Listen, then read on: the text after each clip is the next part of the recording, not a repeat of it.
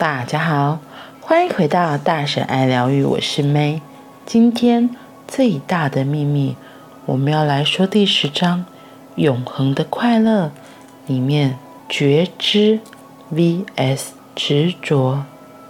你不必挣扎着试图消除执着，无需花费大量精力来尝试改变你的感受。执着来自对心智的认同，因此要让自己摆脱执着，你要做的就是越来越保持觉知。那么，你所有的执着都会一一掉落。我真不知该怎么跟你说。当你不受执着掌控时，人生有多美妙。你对每个人和每样事物的爱深刻许多，但同时，当某样事物结束或改变时，你不会感受到无法忍受的悲伤。这是我的秘密，我不在乎发生什么事。克里希那穆提的话告诉我们。不执着于任何事物会是什么样子，他的话是真正的无执。虽然我知道你可能很难相信自己可以有这种感觉，但那只是心智告诉你的。记住，无执是你的真实本质，无执就是你觉知。许多年前，我的家人和我在澳洲乡间有一栋漂亮的房子。我的两个小孩喜欢住在乡下，他们很喜欢那栋房子，那是一段迷人的生活。但不幸的是，利率攀升到超过十八 percent，尽管兼差又延长工时。最终，我丈夫和我还是无法支付房贷。我们忍受了三年的巨大牺牲和痛苦，试图留住那个房子，但仍然失去了它。在终于要搬离的那天，我想到我们经过的痛苦，决定再也不对另一个房子。有所执着了，受了够多的苦，我们就会改变。从那时起，我爱上我住过的每栋房子。我对其中几栋的喜爱胜过之前的其他任何房子，但我从来不执着。住在里面时，我充分享受和感谢。那些房子，完全不害怕有一天会不再拥有它们。而当离开的时刻到来，我可以只满怀感激地离去，没有丝毫悲伤。不执着于任何物体，包括身体及物质事物，快乐就会出现。我们身处物质世界，而所有物质事物都一定会结束。如果执着于某样事物，当它消失时，你保证会受苦。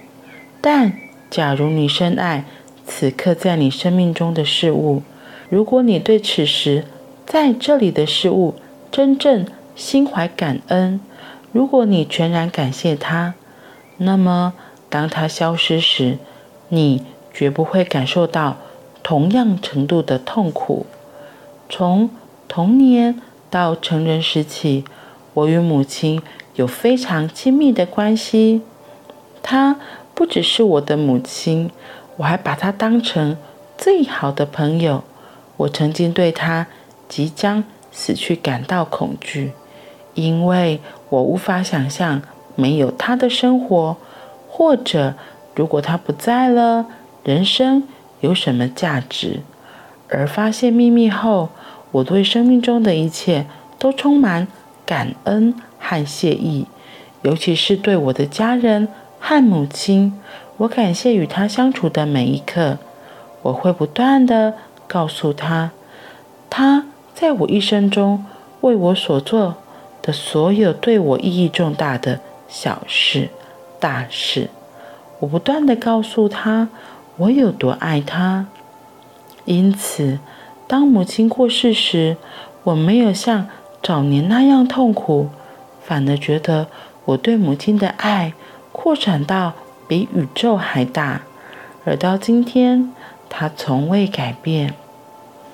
你就是爱，而爱与执着正好相反，因为爱赋予一切事物来去的自由，无论发生什么，爱都接纳，都允许。我向你保证，当你放下执着，你感受到的爱会完整且巨大到你觉得宇宙好像容纳不下。你执着的一切都会被这个全能、全知、全在的爱取代。有人把这种爱称为神。当人们发现自己在耶稣、佛陀、克里希那或其他任何完全开悟的人面前时，他们内在的任何负面性立即消散了。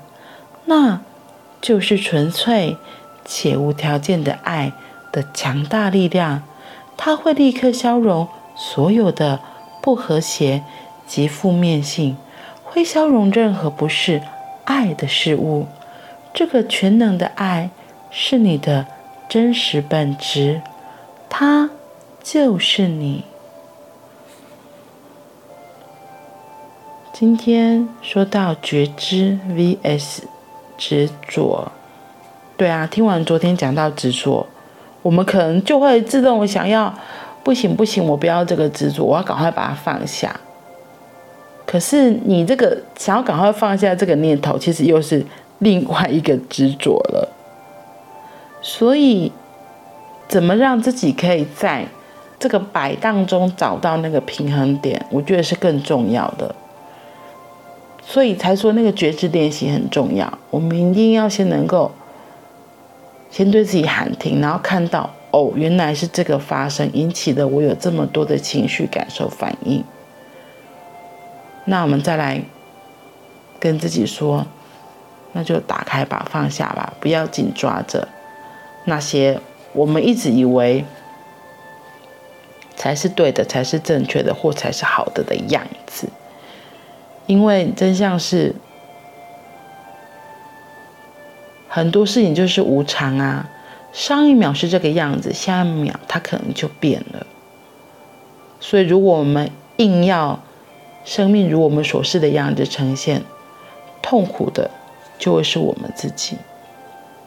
就像今天他举例到那个房子，因为房贷超过自己所负荷的，即使那个房子是他们都很喜欢的，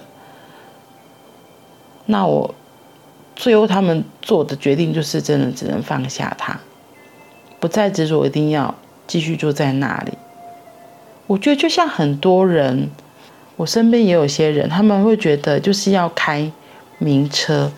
看起来比较好看，有面子，可是实际上他真的有赚那么多的钱吗？或是他身上有那么多的财富吗？有时候就是反而他们就是可能就去贷款呐、啊，然后去借钱呐、啊，然后感觉就像打肿脸充胖子。可是实际上他私底下的生活会如他的名车一样吗？或是他身上背的包包一样吗？有时候是就是不成正比的啊，那也不是自己给给给，让自己更痛苦、更烦恼。每天为了这个钱，反而要去追更多的钱，赚更多的钱，那也是另外一个执着吧。嗯，所以拜伦凯蒂在我需要你的爱，这是真的吗？里面有一段我觉得还蛮重要的文字，分享给你们：爱就是你，你本身已经是爱了。爱不追求任何事物，它已然完整。爱既不想要什么，也不需要什么，它里面没有“应该”二字，所以就是允许所有的一切来来去去，练习敞开心，接受所有的发生。嗯，真的还蛮重要的。好啦，那我们今天就先到这里喽，我们明天见，拜拜。